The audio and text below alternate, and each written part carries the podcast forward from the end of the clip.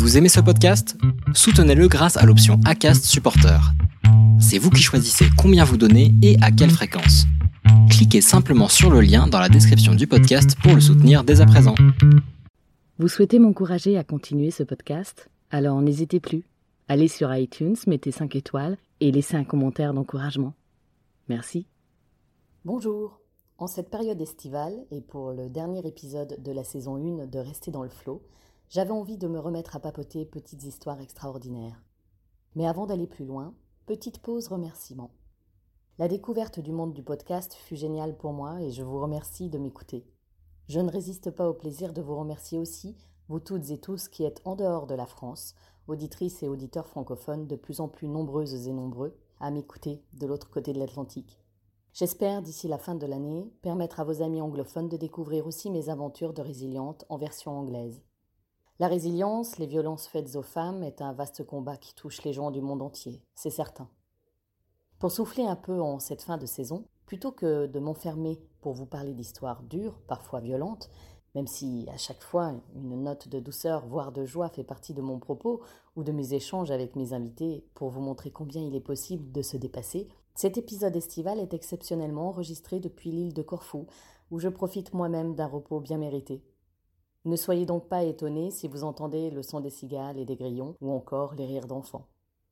Si vous avez écouté les épisodes 1 et 3 de Rester dans le flot, vous avez déjà entendu comment la dimension extraordinaire est liée à ma résilience et comment elle est apparue. Vous avez découvert ma rencontre avec Bernard, mon ange gardien, ou ma voix, les voix, le souffle. Mais comment ce qui se rapporte à l'inexplicable ou à certaines capacités s'est traduit tout au long de ma vie? Voici, pour la première fois, car euh, il y en aura d'autres, quelques anecdotes que j'aimerais vous partager. Allez, on y va.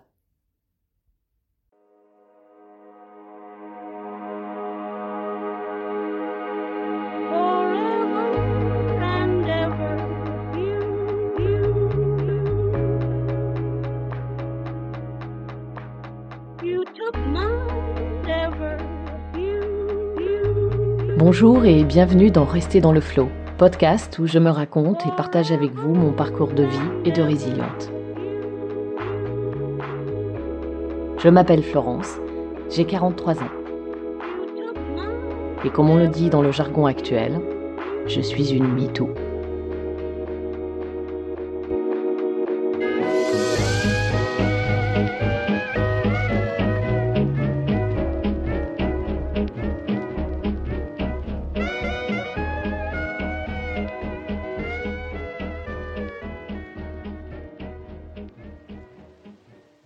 De mes premiers souvenirs remonte à mes années collège. Mon père, comme à son habitude, travaillait dans son garage sur sa scie à bande. C'est une grande machine qui permet de couper de grandes plaques de bois. Il s'en sert souvent soit pour couper des plaques de contreplaqué, pour fabriquer un bagage par exemple, soit pour construire quelque chose. Il a quasiment tout fait chez lui à part les quatre murs et le toit de la maison. Donc, il était là, dans le garage, à faire glisser une planche sur le plan horizontal de la scie, Lorsque je rentre dans l'immense pièce et entends dans ma tête Il va se couper. D'abord interloqué par l'information, jamais mon père ne s'était coupé un membre en utilisant un quelconque outil, et ne voulant pas en savoir plus, que ce soit de la part de Bernard ou je ne sais quoi qui m'informe, je décide de continuer mon chemin pour me rendre à l'étage.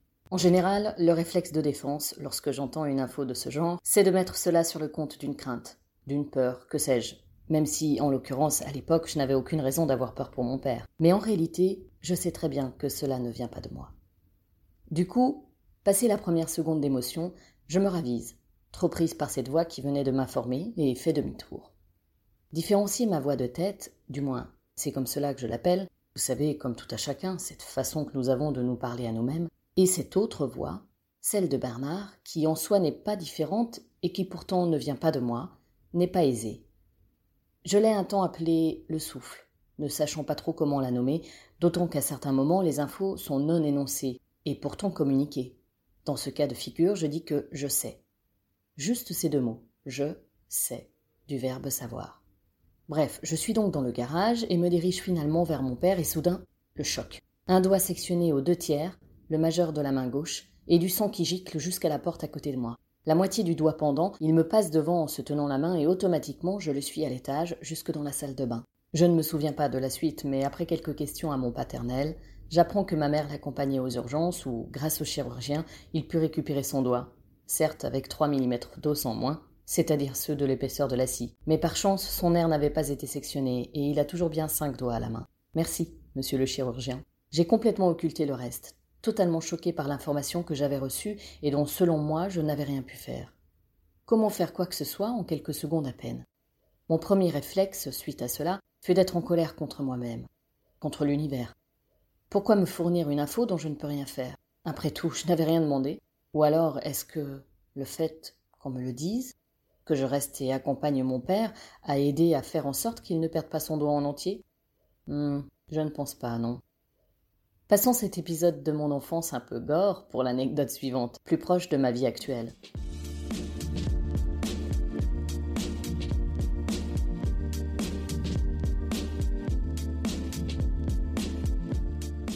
Je suis adulte, j'ai la trentaine bien sonnée, je suis déjà mère de deux enfants. Je ne vis plus à Paris, mais à Saint-Étienne, et je passe une partie de mon temps à écrire avec mon conjoint.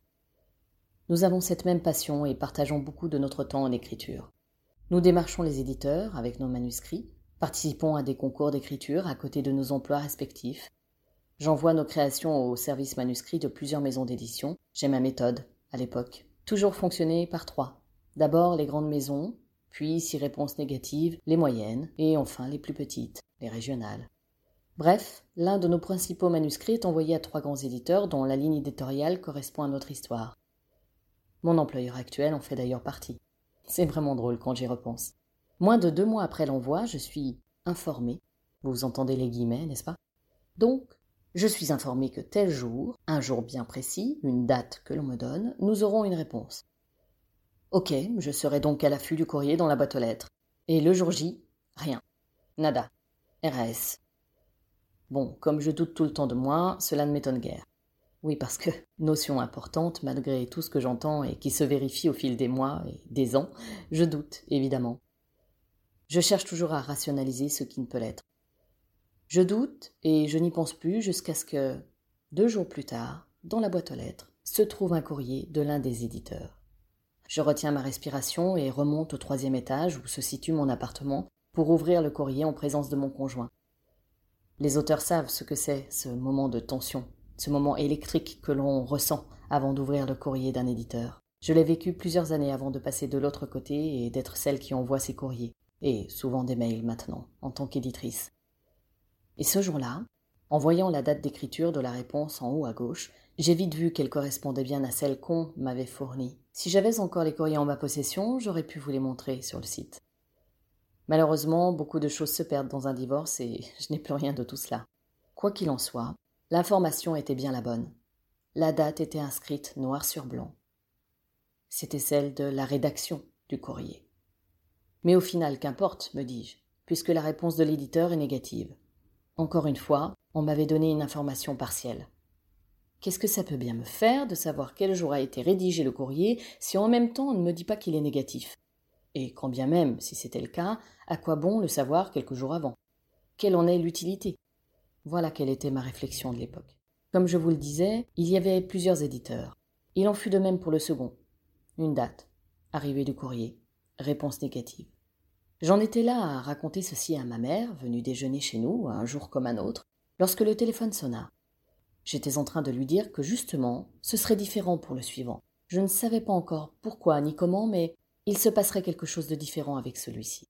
Je parlais alors de celui qui allait devenir mon employeur des années plus tard. Albin Michel. Ma mère s'en souvient encore. Nous étions en 2005 ou 2006, je ne sais plus. Ma mère m'écoutant lui parler de ses fichus courriers et d'Albin Michel, avec qui je le sentais, ce serait différent, que quelque chose de différent allait se passer. Vous savez, le fameux je sais lorsque le téléphone sonna. À l'autre bout du fil, une femme.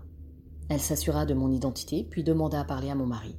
Elle nous avait mis en lecture et voulait en savoir plus. Elle, c'était la responsable du service manuscrit.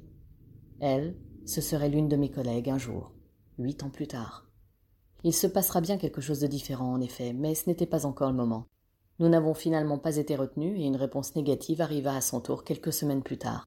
Nous n'avons jamais sorti d'ouvrage chez Albin Michel, mais le livre, lui, est bien paru. Des anecdotes comme celle-ci, j'en ai plein. Coïncidence, synchronicité, précognition. Je suis sûr que vous en avez plein aussi. Vous en voulez une dernière pour la route? Allez, juste une.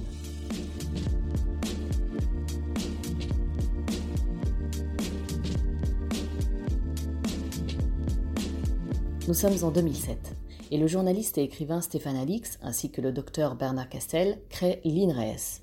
Je vous en ai déjà parlé, l'Institut de recherche sur les expériences extraordinaires, qui propose des conférences sur Paris, des ateliers rencontres pour parler de faits extraordinaires.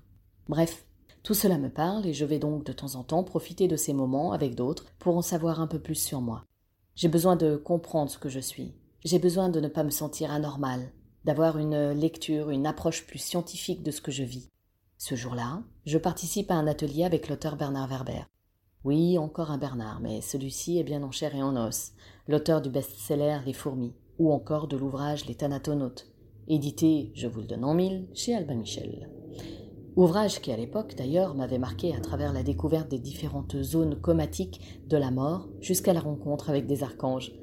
Cela me parlait, Bref, me voilà donc à Paris, près du parc Montsouris, pour une journée en petit groupe avec euh, Bernard, qui, à un moment, nous fait expérimenter un rêve éveillé. La seule chose dont je me souviens, c'est qu'il demande à ceux qu'ils veulent bien de raconter ce qu'ils ont vu. Et là, évidemment, j'ai eu une vision. Et je raconte à l'auteur et aux autres participants ce qui me paraît complètement stupide. Je dis à Bernard Werber que nous allons faire quelque chose ensemble. Je ne sais pas exactement quoi, mais nous sommes amenés à nous revoir. Ma vision avait un côté un peu fantaisie, mais aucun timing ne m'avait été donné. Je rigole un peu comme une nouille en confiant cela à l'Assemblée. Pour moi, c'est un jeu, c'est stupide. D'autant que je ne suis pas une fan inconditionnelle. Je vous dis tout de suite, je ne sais pas être fan de qui que ce soit, j'ai du mal à cerner le concept. On s'en fiche. De toute façon, aucune raison, et surtout je ne vois pas comment, que je croise de nouveau l'auteur dans ma vie, et encore moins que je travaille avec lui. Pourtant, ayant l'expérience de mes visions, je savais très bien que c'était possible. Mais comme souvent, surtout dans notre société, dans notre culture, je me défends contre cela. Donc j'oublie tout. Les années passent, et vient évidemment mon arrivée chez Albin Michel comme adjointe au développement numérique en 2014. Il faut savoir qu'à l'époque des faits, en 2007, hormis l'écriture, je ne connaissais rien au numérique et je ne travaillais absolument pas dans le domaine de l'édition. Et c'est là que ça devient intéressant. Je vous raconterai un jour comment je me suis retrouvée là, mais à l'époque, je vivais encore en province. Donc cela devient intéressant car l'une des premières missions qui m'est confiée en arrivant chez l'éditeur, c'est la refonte totale de l'application de l'auteur Bernard Werber. Nous nous sommes donc rencontrés pour parler de tout cela. Nous avons déjeuné ensemble, bref, rien que de plus banal dans le travail. Ma vision était donc bien vraie, et je la trouve marrante tout de même. Voilà, on y est. Cette première saison est terminée. Je suis très loin d'avoir fini de vous raconter ou de vous expliquer, seul et avec mes invités, ce qu'est la résilience, ce que sont les thérapies que j'ai expérimentées. Mais nous aurons toute la seconde saison pour cela. À bientôt.